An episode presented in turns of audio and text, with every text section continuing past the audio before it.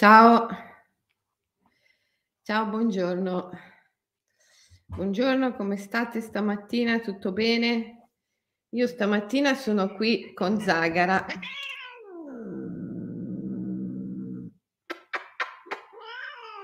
Zaghi è sempre intoccabile. Vabbè. Voi state bene? Buongiorno Maria. Buongiorno Stefania, buongiorno a tutti. Oggi parliamo sempre nell'ambito della visione buddista di tante mh, piccole e grandi cose di cui la psicologia parla ampliamente, come per esempio l'autostima, la gelosia, l'invidia, eh, sono sono sono temi molto ricorrenti, no, se fai se fai un giro oggi sui social ci sono tanti, mhmm, insegnanti che vogliono insegnare appunto, ehm, come rapportarsi con questi temi, l'autostima, l'invidia, la gelosia il perdono, il rancore, la gentilezza, la cattiveria. Ehm, ti viene da pensare: ma perché? Ma perché parlano così tanto di tutti questi argomenti? Perché questi argomenti sono così mhmm, utilizzati?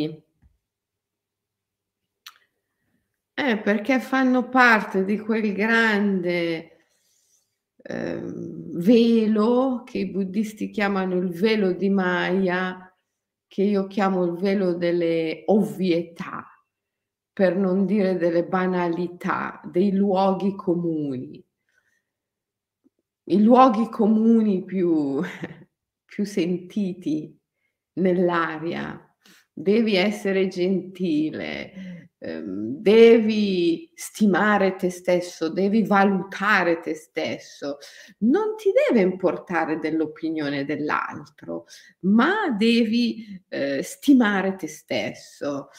Eh, non de- ovviamente non devi essere geloso perché la gelosia, la gelosia è sintomo di insicurezza e tu non devi essere insicuro, ovviamente. La gelosia è sintomo di paure eh, e nasce dall'odio. E tu non devi odiare, come se si potesse amare senza odiare, vero? Come se potesse esistere il bianco senza il nero. E poi e l'invidia, oh, è terribile, sì, non devi essere invidioso, Ehm, non devi confrontarti con l'altro, ma solo con te stesso.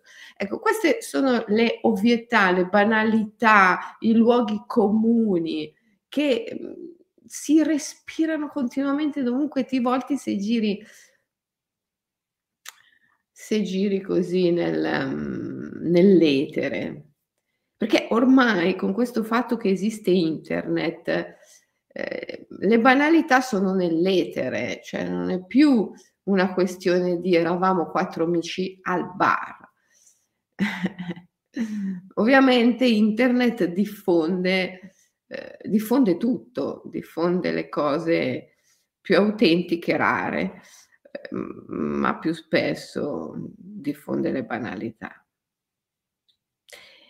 Perché il mistico? Perché la persona davvero spirituale? Perché la persona che è su un cammino di libertà e di risveglio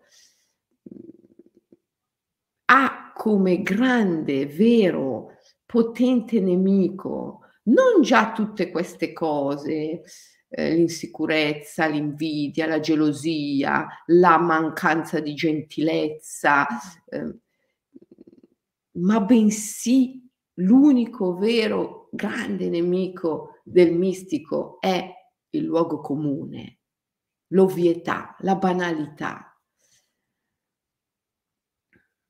Eh, eh, perché l'ovvietà, la banalità ci riporta sempre alla mappa mentale della realtà. È il principio della manipolazione e finché c'è manipolazione e finché siamo prigionieri della mappa mentale della realtà non abbiamo nemmeno incominciato il cammino spirituale, perché il cammino spirituale è il cammino che porta verso la libertà. E che è libertà dalla mente, è libertà dal senso dell'io. L'io è il cumulo, l'ammasso di tutte queste banalità, di tutte queste ovvietà pseudopsicologiche o pseudospirituali.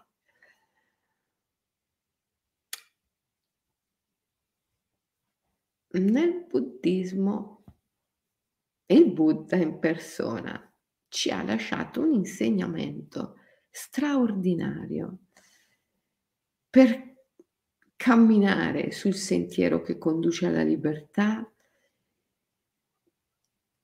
e poter in ogni istante del sentiero renderci sempre conto se non siamo caduti prigionieri dell'io, della mente, che sono questo cumulo di ovvietà, di banalità, che sono la base poi del controllo, della manipolazione, della misurabilità, della governabilità, della prevedibilità degli individui e che quindi vanno esattamente in direzione opposta rispetto al risveglio e alla libertà e all'illuminazione. Ecco, qual è questo insegnamento del Buddha che ci consente di camminare sempre sul fermo suolo che conduce alla libertà e di renderci conto in ogni istante del cammino se siamo su quel, su quel suolo o se per caso non siamo stati ripigliati dalla nostra mente. Ecco, questo grande insegnamento del Buddha riguarda la meditazione. Il Buddha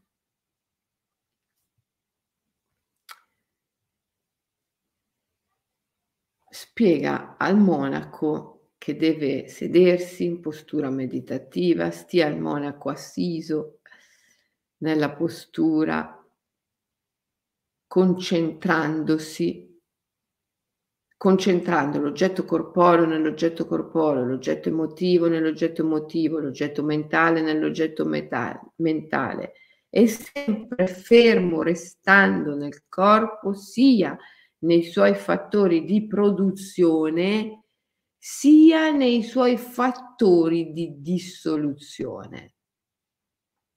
Questo è un insegnamento grandioso, grandioso nella sua enorme semplicità.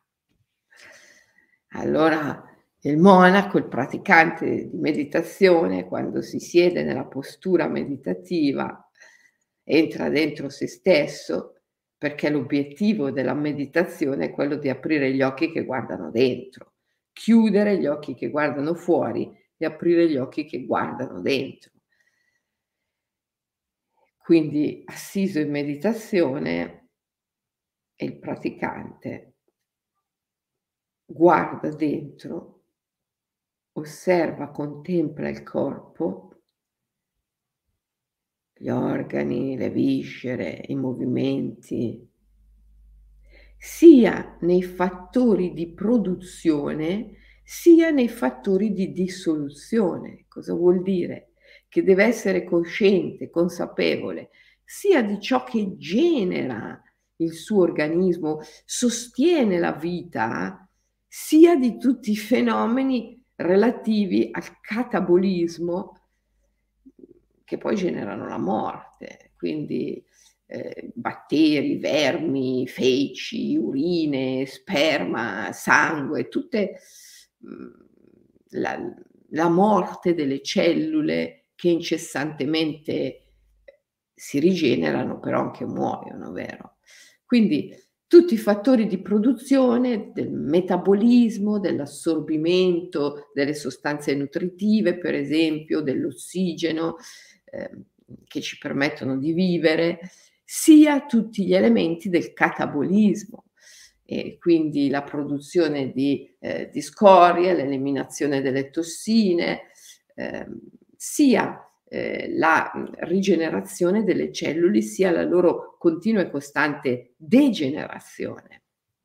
Stia il monaco assiso nella postura meditativa, contemplando sia i fattori di produzione sia i fattori di dissoluzione del corpo. E questa è la base fondamentale. Io mi ricordo quanto insisteva il mio maestro su questo, quanto insisteva. Le feci, l'urina, eh,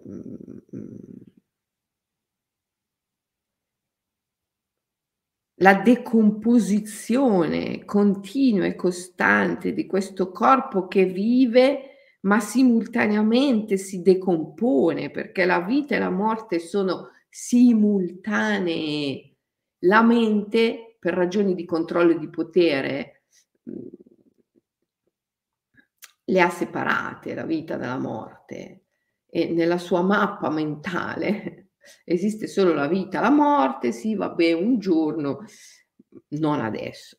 Questa è la mappa mentale della realtà, non è vero. Morte e vita sono simultanee, incessantemente dentro di noi esistono i fattori di produzione che sono dati dall'aggregarsi degli elementi acqua, aria, terra e fuoco e incessantemente esistono in noi fattori di dissoluzione dell'organismo che sono dati dal disgregarsi di questi elementi. Quindi incessantemente il corpo si produce, riproduce, ma anche si decompone e quindi il mio maestro insisteva moltissimo durante la meditazione nell'osservazione dei fattori di decomposizione del corpo.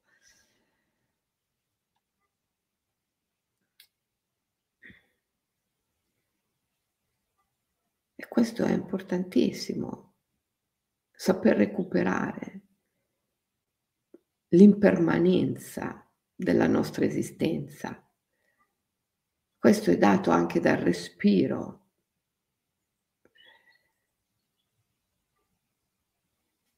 Abhinava Gupta, il maestro del Tantra Loka, diceva nell'esalazione sia il giorno, nell'inalazione la notte. Cito lui perché nessuno l'ha detto più semplicemente, meglio di lui. Quando esaliamo, proiettiamo tutto ciò che esiste Nell'esalazione si ha il giorno come se si accendesse la luce, si ha la vita, la proiezione immaginale, la creazione immaginale. E nell'inalazione c'è il riassorbimento, il ritiro delle proiezioni, perciò si ha la notte. C'è una composizione degli elementi nell'esalazione e una decomposizione degli elementi nell'inalazione proiezione e riassorbimento. Ed è bellissimo come questo si trovi un po' in tutte le tradizioni spirituali del mondo. Quando molti anni dopo ehm, della mia esperienza con i monaci Theravada in Sri Lanka ho incontrato il buddismo esoterico in Giappone eh, e i monaci Yamabushi, eh, a proposito, lo sapete che a gennaio facciamo questo grande viaggio in Giappone presso gli sciamani Yamabushi e monaci della foresta. Se volete venire in questo ritiro, mi raccomando, sono gli ultimi, proprio gli ultimi giorni per chiedere informazioni e eventualmente aderire. Anzi, non sono neanche sicura che ci sia più posto, però provate a chiedere in segreteria. Mm, ecco, molti anni dopo ho incontrato questi monaci, Yamabushi, questi sciamani della foresta, e, e loro praticano, eh, praticano la, la, meditazione della foresta. Mm, e poi oggi, oggi, è diffusa con il termine Shirling Yoku, termine giapponese. Io stesso ho scritto un libro, forse l'hai letto, dal titolo Shirling Yoku. Ehm, l'immersione nei boschi. E sono le pratiche Yamabushi mm, della foresta. E una di queste, bellissima, consiste proprio nel seguire il respiro, il respiro spontaneo, con un mantra. Un mantra semplicissimo, Noburo Okuda il mio amico sciamano Yamabushi, maestro Yamabushi, mi, disse, mi dice sempre che va ripetuto nella propria lingua madre Quindi per noi italiani appare, svanisce, appare, svanisce, questo è il mantra. Appare ad ogni esalazione, svanisce ad ogni inalazione. Appare, svanisce, appare, svanisce, appare, svanisce. Perché ogni volta che esaliamo tutto appare e ogni volta che inaliamo ritiriamo la proiezione. Però la nostra mente questo non ce lo fa vedere, la nostra mente ha paura, è paura, quindi rimuove tutti i momenti di riassorbimento, tiene solo i momenti in cui appare la realtà, li cuce insieme tra loro, dando un senso illusorio di continuità alle cose e creando poi la sensazione illusoria dell'oggettività delle cose, che è ingannevole, perché in realtà, come disse il Buddha, tutto è impermanente, tutto è evanescente. Nello yoga sciamanico noi diciamo tutto è come luce di lampo, appare e svanisce, appare e svanisce. Eraclito diceva un uomo non può bagnarsi due volte nello stesso fiume. Questo principio dell'impermanenza ci riporta all'insegnamento del Buddha, la simultaneità di vita e di morte, di produzione e di decomposizione. Quindi quando il monaco, il monaco medita sul proprio corpo, ehm, e chiude gli occhi che guardano fuori e apre quelli che guardano dentro, eh, deve osservare sia i fattori di produzione che i fattori di dissoluzione dell'organismo. Questo è importantissimo, cosa che oggi eh, poi negli, nella mindfulness, eccetera, un po' viene dimenticato. Abbiamo appena finito la mini scuola di, di mindfulness e meditazione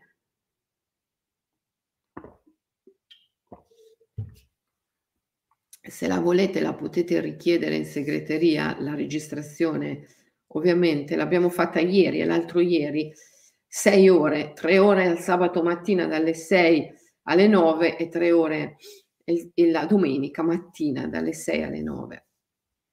E abbiamo osservato come effettivamente eh, oggi sia facile trovare anche un certo eh, una certa mindfulness, una certa meditazione insegnata come se fosse treno in autogeno, come se fosse oppio del capitalismo, eh, specialmente quando viene portata nelle aziende, in certi contesti dove serve a rilassare i lavoratori per renderli più efficienti, più efficaci. Eh?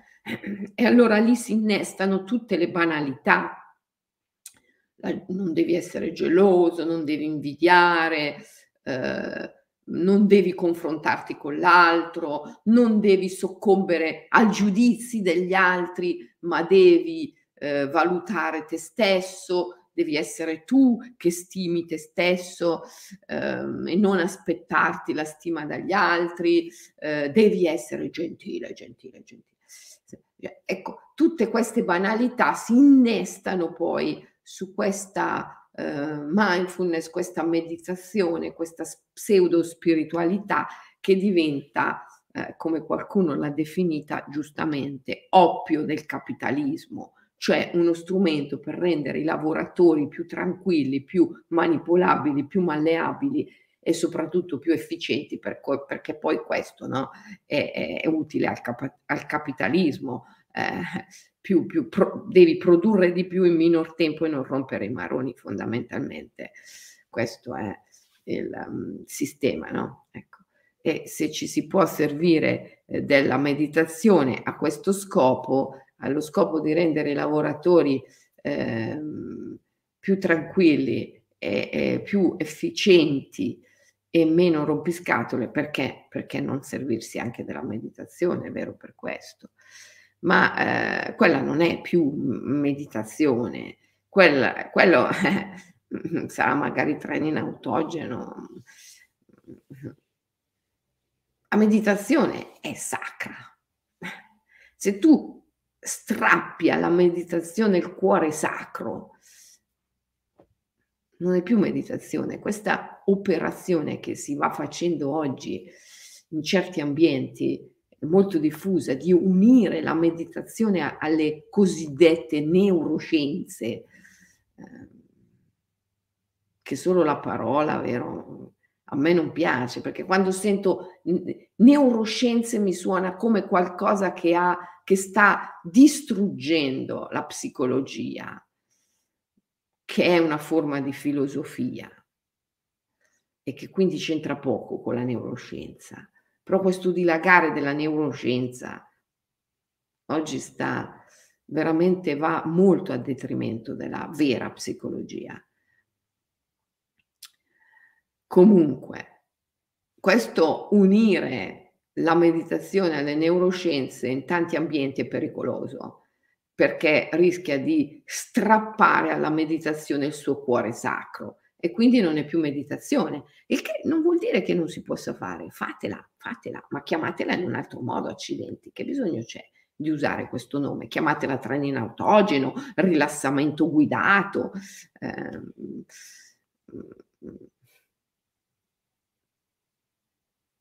ma non meditazione. Chiamatela oppio del capitalismo, perché tale è, ma non meditazione, accidenti.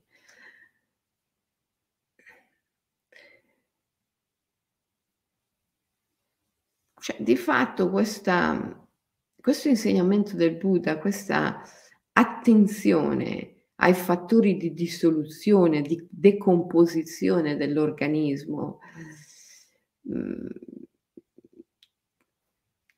ti mantiene sempre sul cammino della libertà.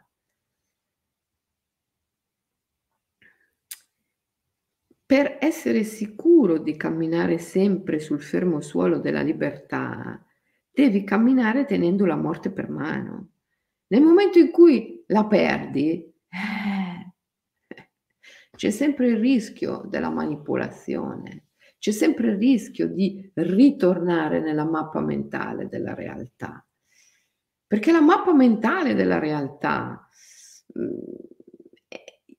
l'io, la mappa mentale della realtà è il senso dell'io, no?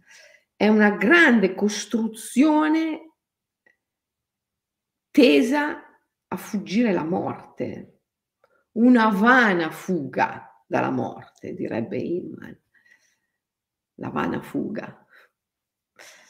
Quindi ogni volta che ti accorgi che ti sei alzato dal letto e hai incominciato la tua giornata dimenticandoti nel letto la morte, te la devi andare a riprendere. Te la devi riprendere per mano. Finché tu sei sicuro di camminare con la morte mano nella mano, eh, sei sicuro di essere sul fermo suolo che conduce alla libertà e di non essere manipolato dalla tua mente e quindi poi anche dal, dal mondo tossico, dal, dal sistema.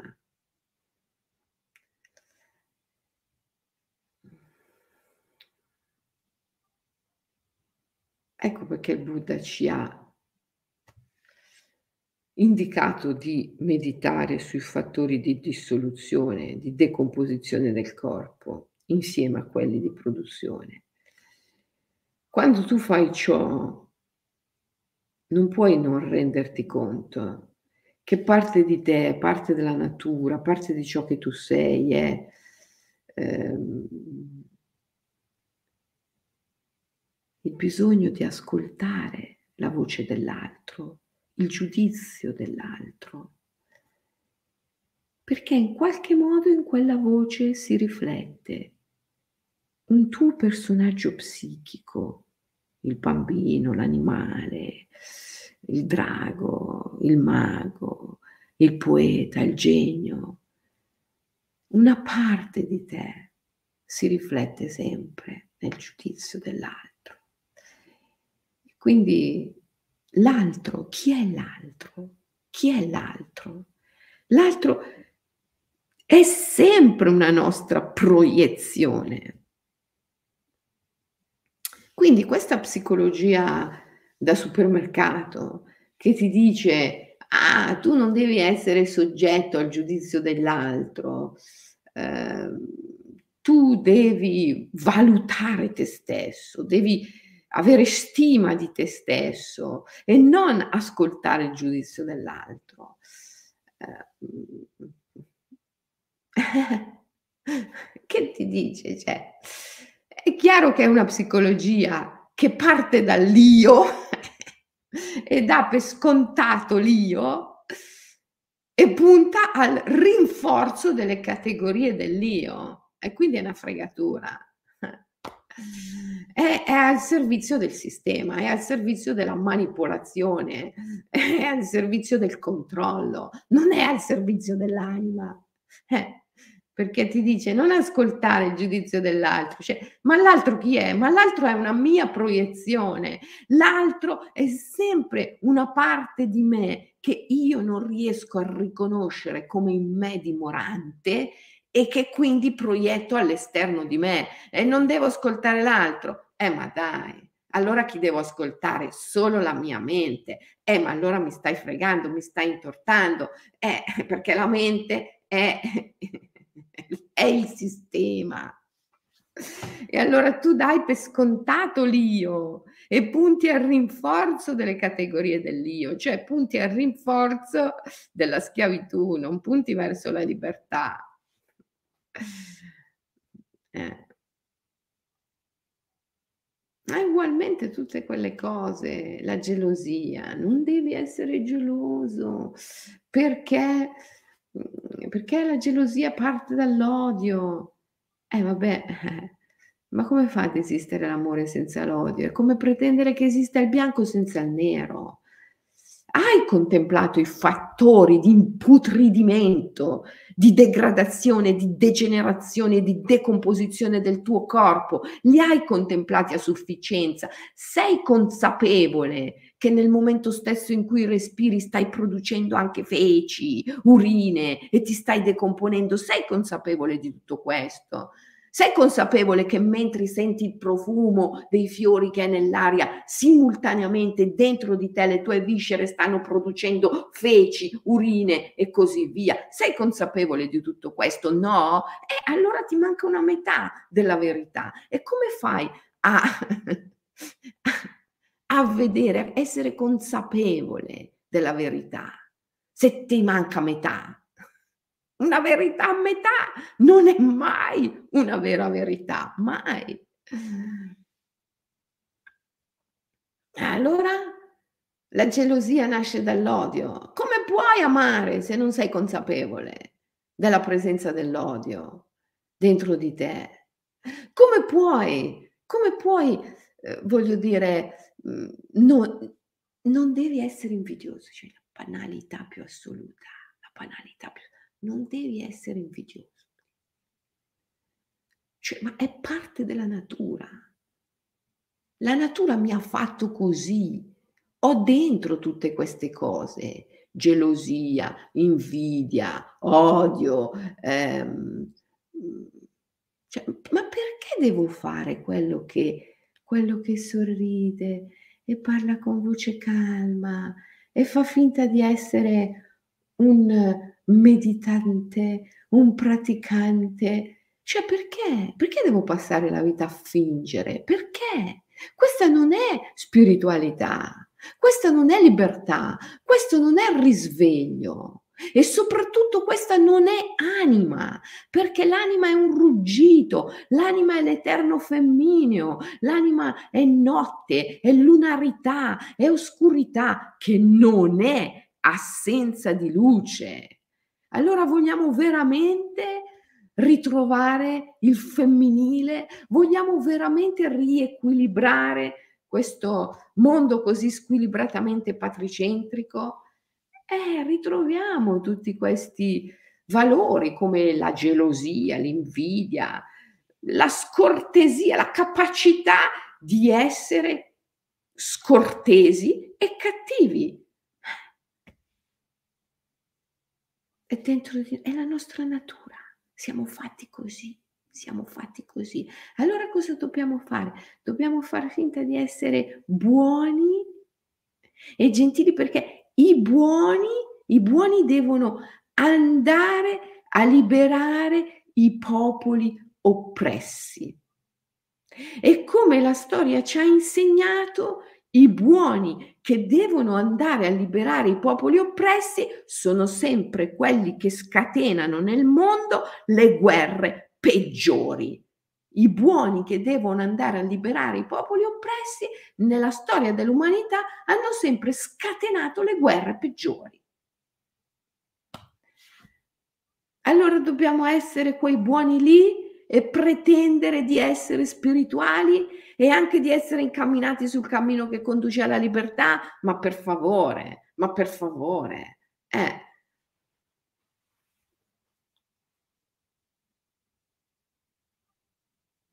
Siete d'accordo? L'altro, dice Letizia, è una mia proiezione ma per l'altro io sono la sua proiezione, giusto? e questa è la complessità, la complessità dell'esistenza. Il tutto è nella parte, la parte nel tutto. Molto difficile da comprendere. Si può comprendere solo con il cuore, in termini poetici. Borges, lui Borges l'ha espresso molto bene quando disse tutto accade adesso, tutto accade proprio adesso e tutto accade a me. La comprensione, mi ricordo una volta il mio maestro mi disse, Selene, la comprensione del cuore, che l'altro è una tua proiezione, passa attraverso la realizzazione della solitudine cosmica. Come diceva il poeta, ognuno sta solo sul cuore della terra, trafitto da un raggio di sole ed è subito sera.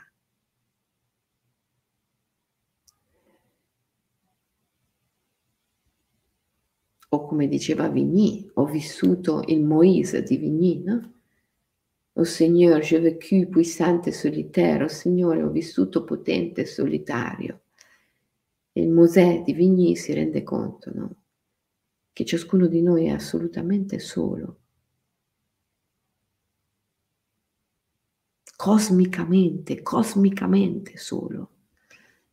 Cosmicamente solo. La comprensione dell'altro come tua proiezione passa attraverso mm, la comprensione della solitudine cosmica. L'unica, l'unica realtà, l'unico altro con cui noi possiamo essere in relazione è il divino, mettiamola così.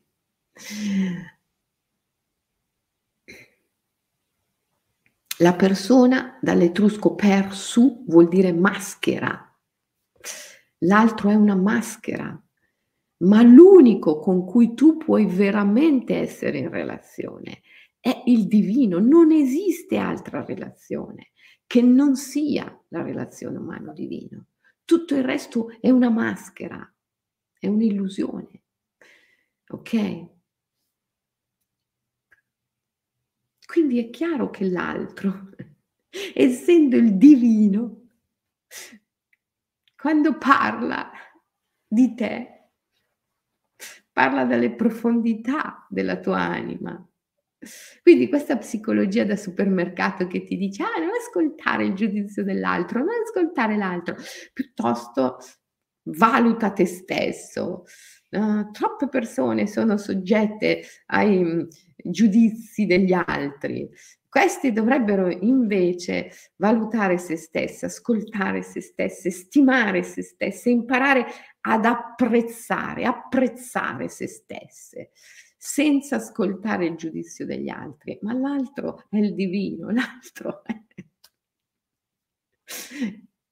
è il divino, è l'anima, se preferisci, dipende se hai una visione più spirituale lo chiami divino, se hai una visione più psicologica, naturalistica lo chiami anima, di certo è quello che dentro di te non riesci a vedere, quindi proietti fuori di te. No? Col divino tu sei in una relazione non duale, il due in uno, distinti ma non separati. Quindi, che sollievo, poter essere se stessi. Come diceva Nietzsche, stare in compagnia di se stessi. È la cosa più difficile che si possa fare, la più difficile perché esiste la morale e la morale è utilizzata per rendere gli individui e i popoli prevedibili, misurabili, governabili, ma non ha niente a che vedere con la spiritualità. La spiritualità è inclusione, inclusione, non mai giudizio e separazione, mai. La spiritualità è inclusione, includere anche l'oscurità più oscura, il buio più buio, perché non è mai assenza di luce, è il femminile, è la notte, è la lunarità, è l'anima, è il ruggito della grande madre. Che sollievo, ragazzi, quando puoi metterti lì in meditazione e sulla base dell'insegnamento del Buddha in persona, osservare sia i fattori di produzione che quelli di decomposizione del corpo, dell'emotività e della mente. Wow! E allora puoi dire, eh, certo, certo che c'è um, scortesia, certo che non sono gentile, certo che sono cattivo, certo che sono invidioso e, e geloso, e tu, è la mia natura, è la mia natura. Wow, che respiro, eh? Quando dici ok, lo accetto, ciò che tu vuoi, non ciò che io voglio. Questa è la mia natura. Wow questo, e ti liberi, ti liberi da tutta questa psicologia da supermercato che parte dall'io e che ha come fine il rinforzo delle categorie dell'io, cioè della gabbia, e che a tutto punta, tranne che alla libertà.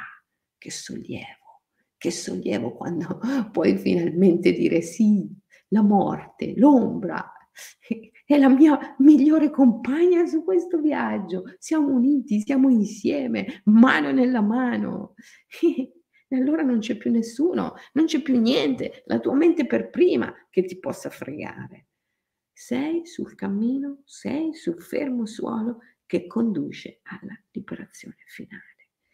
E finalmente puoi sentire, ah, finalmente puoi incominciare a meditare incominciare, eh?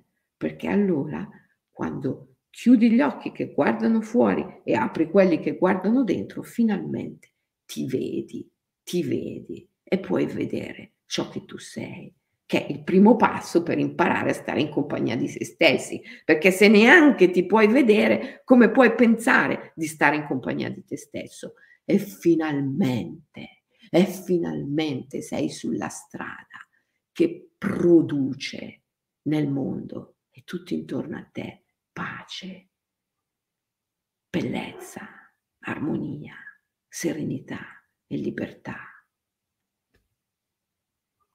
Perché fin tanto che un uomo non è capace di vedere i fattori di decomposizione, l'invidia, la gelosia, la rabbia, l'odio, la cattiveria, che sono dentro di sé fin tanto che non è capace di osservare la sua natura per ciò che essa veramente è, sempre, sempre, sempre, sempre la proietterà all'esterno e vivrà una vita dura, una vita difficile, perché continuamente incontrerà quello che lo tradisce, la persona invidiosa, la persona gelosa, sarà sempre minacciato, vivrà sempre in questa condizione continua, costante di paranoia, per cui il mondo esterno non è mai ok e c'è sempre quello che mi vuole fare del male e c'è sempre quello che trama nell'ombra e c'è sempre eh, e così poi su questa strada si arriva alle teorie di cospirazione, vero? È tutto, tutto quel mondo lì per cui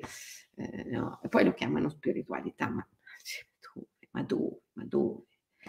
Una persona veramente spirituale ha un solo nemico la banalità, l'ovvietà, il luogo comune. Ma quando vive nel mondo, intorno a sé, l'altro è ok, il mondo è ok, lui è ok, così com'è, esattamente così com'è, perché tutto è divino. È l'unica relazione possibile, quella umano e divino. Quindi ragazzi, Oggi facciamo un OMI speciale, One Minute Immersion, un OMI che è una vera e propria meditazione buddista Theravada.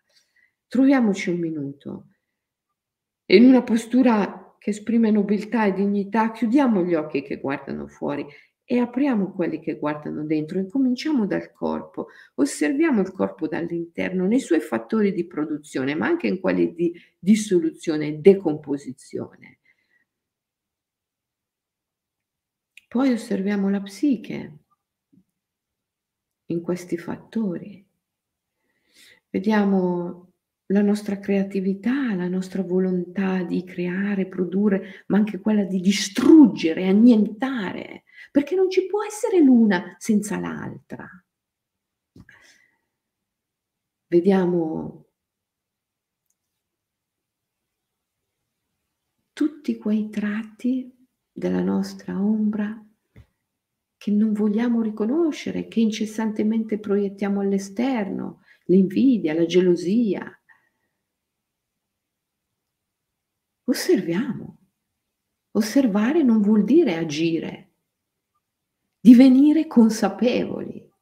Osserviamo, contempliamo e li riconosciamo tutto questo come in noi dimorante liberandoci dall'idea della mente che tutto questo sia male. È natura, lo osserviamo.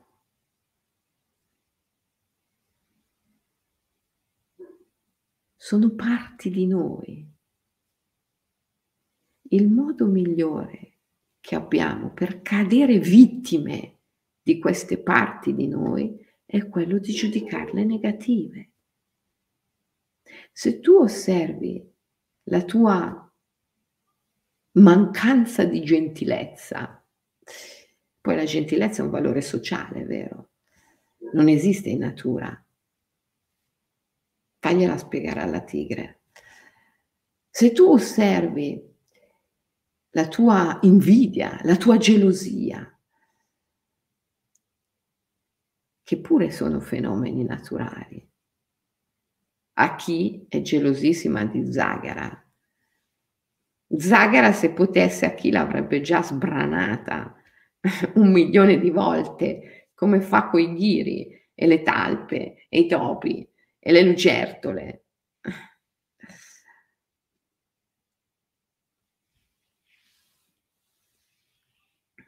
Se tu puoi osservare tutte queste parti di te,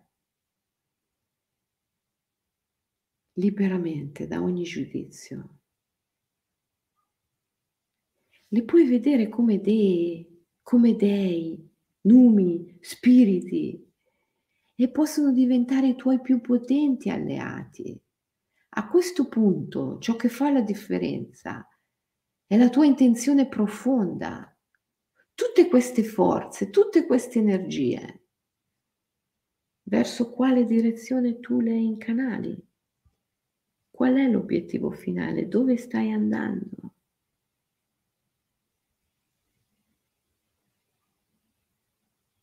È chiaro che quello che ti dice devi essere gentile, non devi essere invidioso, la gelosia è una brutta cosa, devi guarire, non stai bene, devi fare una terapia desacralizzata che ti aiuta a vincere la tua gelosia, la tua invidia, è chiaro che l'obiettivo è il controllo. È chiaro che l'obiettivo è esercitare un controllo, un potere sull'anima.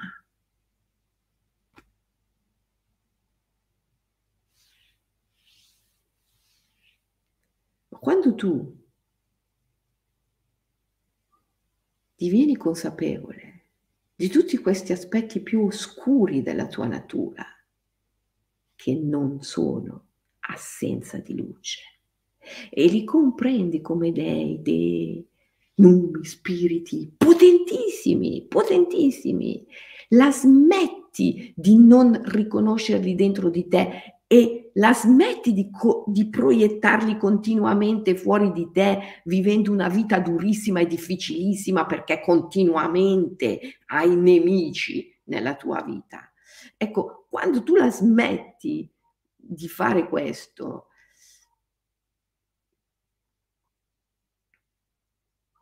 ti rendi conto che tutte queste energie, se tu le, la smetti di giudicarle male, sono forze potentissime. E quello che fa la differenza è unicamente la tua intenzione profonda, cioè qual è la tua direzione, dove stai andando. Tutte queste energie, tutte queste forze ti appoggeranno, ti seguiranno nel momento in cui tu le riconosci. Allora tu stai andando verso la libertà, tu stai andando verso il risveglio, tu stai andando verso il divino, tu stai andando verso la grande madre, tu stai andando in una parola verso l'amore, tu stai muovendo verso l'amore, verso il sacro, il sacro facere, verso la capacità di darti, sei al servizio, la tua posizione profonda è ciò che tu vuoi, non ciò che io voglio. Stai andando verso l'amore, verso il sacro, sei al servizio. Ebbene, tutte queste forze, tutte queste deità saranno guerrieri dell'amore, al servizio del sacro. Anche, come si dice nel buddismo, le deità più adirate, che poi sono le più potenti. Il buddismo ci insegna che ogni deità, ogni divinità, ogni nome, ogni spirito, ogni aspetto dell'anima ha sempre due forme la peaceful form, la forma pacificata, e la angry form, la forma adirata. E la forma adirata è sempre la più potente. Ora, se tu passi la vita a farti fregare dalla psicologia di supermercato e a pensare di dover guarire dalle forme adirate della tua anima, ti perdi le energie più potenti non solo le proietti all'esterno e vivi una vita difficilissima perché vivi pieno, circondato da nemici.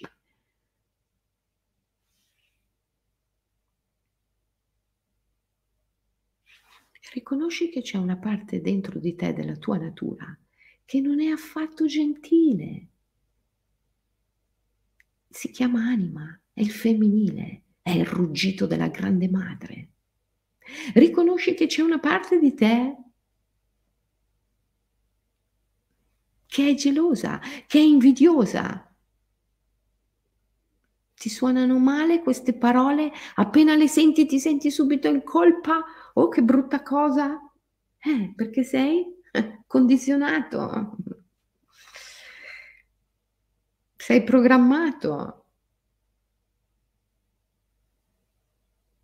Cosa dici Nadia? Io avevo già da bambina una forma di rata, ma la sopprimevo. Certo, sono le anime più selvagge che passano attraverso eh, un processo eh, di repressione maggiore. Sono proprio le anime più selvagge che passano attraverso un processo di contenimento, di repressione maggiore. Eh, quindi probabilmente hanno un'infanzia, un'adolescenza molto, molto difficile. Poi però se incontrano il vero cammino spirituale, allora riescono a trasformare tutto questo in una grande, grande bellezza. Quindi oggi chiudiamo gli occhi che guardano fuori, entriamo dentro di noi, incontriamo tutte queste deità nella loro forma più adirata e semplicemente diciamo ti riconosco come in me dimorante. Non riconoscendoti, ti ho proiettato all'esterno di me. E quindi, tra parentesi, ho avuto una vita dura perché ho incontrato quello che mi ha tradito, quello che mi ha fregato, quello che mi ha odiato, quello che, ha, che era geloso di me, quello che era invidioso di me, che ho proiettato all'esterno. Proiettato all'esterno, ho avuto una vita dura, magari addirittura violenta, perché ho proiettato all'esterno. Ma adesso ti riconosco come me dimorante. Non riconoscendoti, ti ho ritenuto un'entità esterna a me. Ti ho proiettato all'esterno di me. Ma adesso riconoscendoti come me dimorante, ti riconosco come una grande forza che insieme a me muove verso l'amore, al servizio del sacro.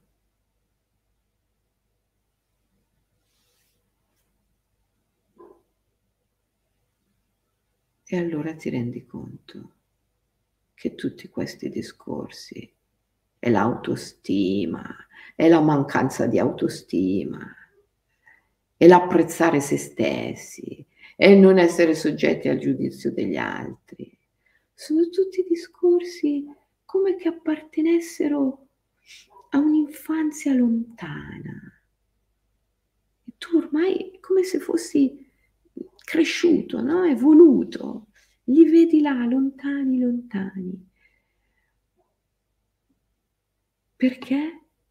Ma perché che cosa vuoi che importi? Che cosa vuoi che importi tutto questo? Mm, apprezzare se stessi, non apprezzare se stessi, autostima, mica autostima, a colui che veramente è al servizio, che fa ciò che deve, che ha trovato il proprio ikigai, l'obiettivo, la missione, darsi, offrirsi, essere al servizio, l'amore. Colui che ha trovato l'ikigai, l'obiettivo, l'amore, essere al servizio, che poi può esprimersi anche in gesti piccolissimi, vero? Semplicissimi, se tu vai dagli ultracentenari dell'isola di Okinawa, eh, che praticano l'ikigai quotidianamente e chiede all'ultracentenario dimmi qual è il segreto della tua straordinaria longevità, lui ti risponde ikigai, avere uno scopo nella vita. E per lui può essere anche semplicemente quello di prendere per mano il suo nipotino e accompagnarlo a scuola ogni giorno, ogni giorno, il suo ikigai. Quando tu hai trovato il tuo ikigai, che è essere al servizio, l'amore, darti. Ma che vuoi che ti importi di tutte queste cose? Apprezzare te stesso, non apprezzare te stesso, autostima, mica autostima, invidia, gelosia, tutte queste cose sono solo forze naturali, energie, deità dentro di te, ruggiti a volte, che puntano verso l'amore, verso il darti, verso il sacro, verso la realizzazione dell'ikigai, la missione dell'anima. Tutto questo, tutto questo si realizza meditando, come ci insegna il Buddha sui fattori di produzione e simultaneamente sui fattori di dissoluzione e decomposizione. Perciò questa settimana la pratica che ti consegnerei è proprio questa. Ti metti seduto in una postura che esprime nobiltà, dignità, chiudi gli occhi che guardano fuori, apri quelli che guardano dentro, Vedi, all'inizio immagini, poi a furia di immaginare riesci persino a vedere gli organi dall'interno e tutto quello che succede, immaginando sia tutti i fattori di produzione che i fattori di dissoluzione e decomposizione del tuo organismo. Questa è la base. Questa è la base per una potente e profonda trasformazione della tua psiche che ti porta a sviluppare la capacità una delle capacità spirituali più grandi e potenti, la capacità di inclusione, inclusione, inclusione.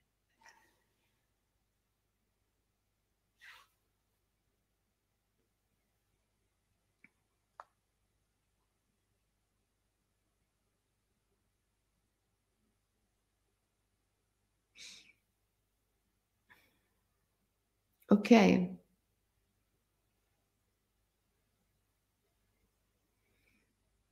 Vale anche per le malattie, ma certo, certo, che non non dobbiamo chiamarle tali.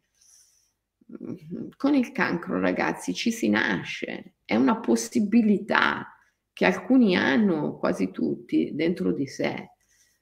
Quanti ehm, quante autopsie hanno fatto su cadaveri di persone morte, ehm, per incidenti, ehm, morti improvvise, traumatiche, quando facevano l'autopsia scoprivano che avevano anche un cancro. Ehm, perché è dentro è dentro di noi.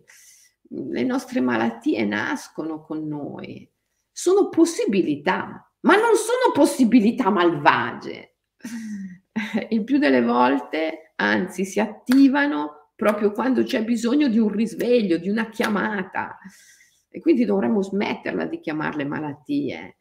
Abbiamo permesso alla terapia desacralizzata di filtrare l'anima attraverso le categorie diagnostiche. L'anima è tutta la sua grande creazione immaginale attraverso le categorie diagnostiche del bene, del male, della salute, della malattia e abbiamo finito per convincerci che nella nostra anima e in tutta la sua creazione immaginale c'è sempre qualcosa di sbagliato, qualcosa di malato, qualcosa che non va, qualcosa di sporco, qualcosa da correggere, da cambiare. Ma non è così, non è così, c'è solo da includere e contemplare al di là del giudizio mentale. Riconoscere la natura per ciò che è e essere capaci di stare in compagnia di se stessi. Essere capaci di stare in compagnia di noi stessi è la cosa più grande che possiamo fare. Ma fin tanto che non facciamo quella, non iniziamo nemmeno il cammino spirituale, perché siamo prigionieri della mappa mentale di noi stessi, della mappa mentale della realtà. E fin tanto che siamo prigionieri di quella mappa, come possiamo veramente fare un cammino spirituale? Allora forza e coraggio. Questa settimana facciamo la meditazione sui fattori di produzione e sui fattori di dissoluzione e decomposizione del nostro corpo. Chiudiamo gli occhi che guardano fuori, apriamo quelli che guardano dentro e osserviamo. Osserviamo e a tutti i peggiori eh, demoni, eh, le divinità più adirate che troviamo dentro di noi, semplicemente diciamo ti riconosco come in me dimorante. Non riconoscendoti, ti ho ritenuto esterno a me, ti ho proiettato nel mondo esterno, ma adesso ti riconosco come in me dimorante. Quella deità diventerà un'energia potente, profonda, tua alleata ti renderai conto di avere un esercito potentissimo. Tu, tu sei il generale di questo esercito. Quindi alla fine, alla fine, alla fine quello che fa la differenza è e sarà sempre la tua intenzione profonda, verso dove sei diretto, verso l'amore o verso il potere. non c'è niente di sbagliato dentro di te, niente da correggere, da trasformare, da cambiare. C'è solo avere consapevolezza. Dove sei diretto? Verso l'amore o verso il potere? Che cosa vuoi veramente? Darti? Essere al servizio o vuoi il controllo? È quello che fa la differenza. Non tutte queste cose che si dicono, e l'autostima, il valutarti, l'apprezzarti, e il gelosia, invidia, essere gentile, essere scortese, essere... Ah, tutto questo appartiene a un'infanzia, alle elementari. Tu lì nel momento in cui chiudi gli occhi e ti guardi dentro e hai fermamente intenzione di riuscire a stare in compagnia di te stesso per ciò che tu sei. Non hai più di questi problemi di separazione tra la gentilezza e la scortesia, ehm, tra l'autostima e, e, la non autostima, tra l'apprezzarti e il non apprezzarti, tra... non hai più di queste differenziazioni. Venite voi tutti, spiriti, geni, demoni, dei, numi, antenati, chiunque voi siate, io vi includo, siete parte della natura, siete parte di me. Siete forze, energie, muoviamo tutti insieme, compatti, verso l'amore. Questo fa la differenza.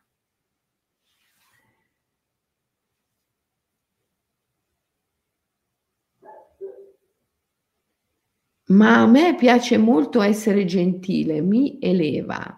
Mica ho detto che devi essere scortese, ho semplicemente detto che fin tanto che tu non riconosci certi demoni dentro di te, li proietterai sempre fuori di te. La persona veramente in pace non ha neanche bisogno di parlare di gentilezza, perché non c'è nessuna distinzione tra la gentilezza e la non gentilezza. Finché hai bisogno di essere gentile è perché tu riconosci e proietti la non gentilezza. Quando hai veramente incluso la gentilezza, non hai più nemmeno bisogno di parlarne, di pronunciare la parola, perché non può esistere. Non esiste più l'opposto, capisci?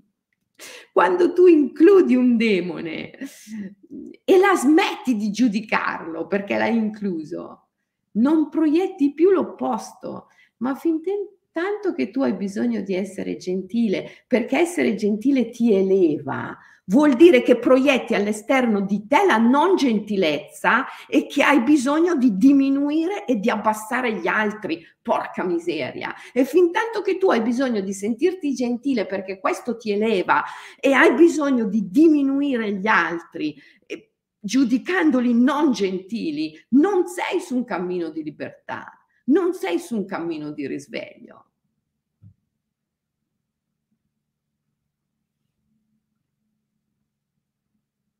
E tu li riconosci in te come colpe,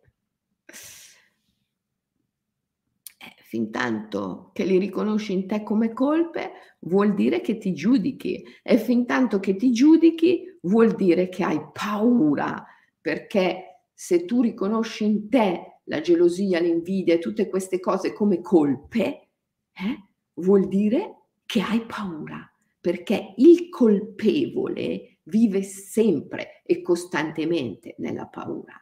E fin tanto che tu vivi nella paura, vuol dire che non muovi verso l'amore.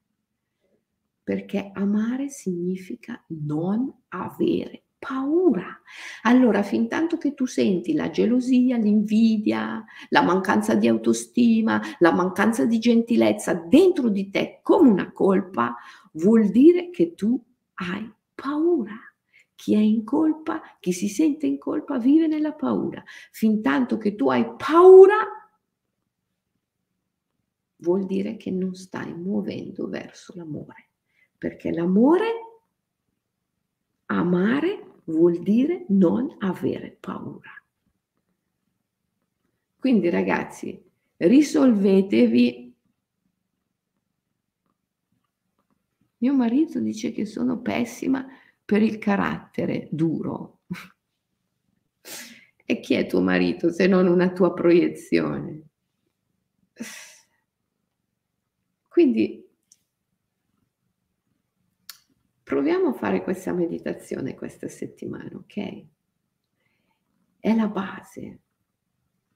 Perché io capisco che la manipolazione e il condizionamento attraverso il quale ogni individuo è passato è così forte, così forte e poi è continua e poi in questo periodo storico in cui una certa pseudo spiritualità, pseudo psicologia sono così dilaganti, è ancora più forte. La manipolazione e il condizionamento dato dal giudizio mentale è fortissimo, è fortissimo. Quindi io capisco che sia molto difficile oggi più che mai um,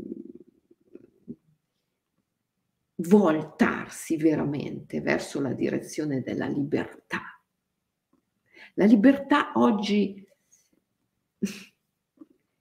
è difficilissima, però una volta che tu l'hai trovata, proprio perché, proprio perché siamo in quest'epoca di grande, grande menzogna, il Kali Yuga, poi dopo, una volta che l'hai trovata, una volta che l'hai vista, diventa più facile perseguirla.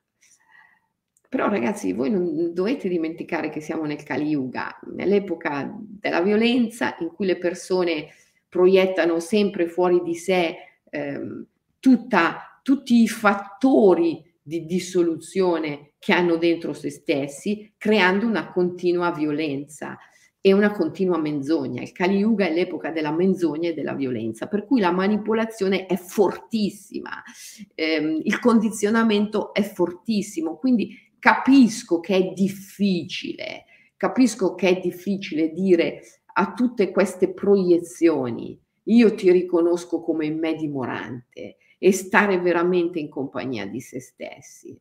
È difficile. Per questo la meditazione ci fornisce un grande insegnamento che ci agevola, che ci aiuta in particolare la meditazione sui fattori di dissoluzione di decomposizione del corpo. Se voi la fate, se voi praticate questa meditazione quotidianamente per una settimana, tutti i giorni, per una settimana, eh, una settimana vissuta con costanza e dedizione è sufficiente per creare una breccia, una crepa nel condizionamento. E quindi crea le basi forti e solide della libertà. Allora, questa settimana ci dedichiamo a questa meditazione. Possiamo farla anche solo per un minuto, però dobbiamo farla ripetutamente nel corso della giornata, almeno tre volte al giorno, in tre minuti diversi. Ci mettiamo lì, chiudiamo gli occhi che guardano fuori, apriamo quelli che guardano dentro, osserviamo tutti i fattori di dissoluzione di decomposizione del corpo, dell'emotività, della mente e diciamo noi stessi ti riconosco come me dimorante. Questa è la meditazione, così come prescritta dal Buddha stesso. Ragazzi, vi saluto perché è tardissimo e devo andare a fare la masterclass. Vi abbraccio. Pratichiamo la meditazione, ok? Ciao.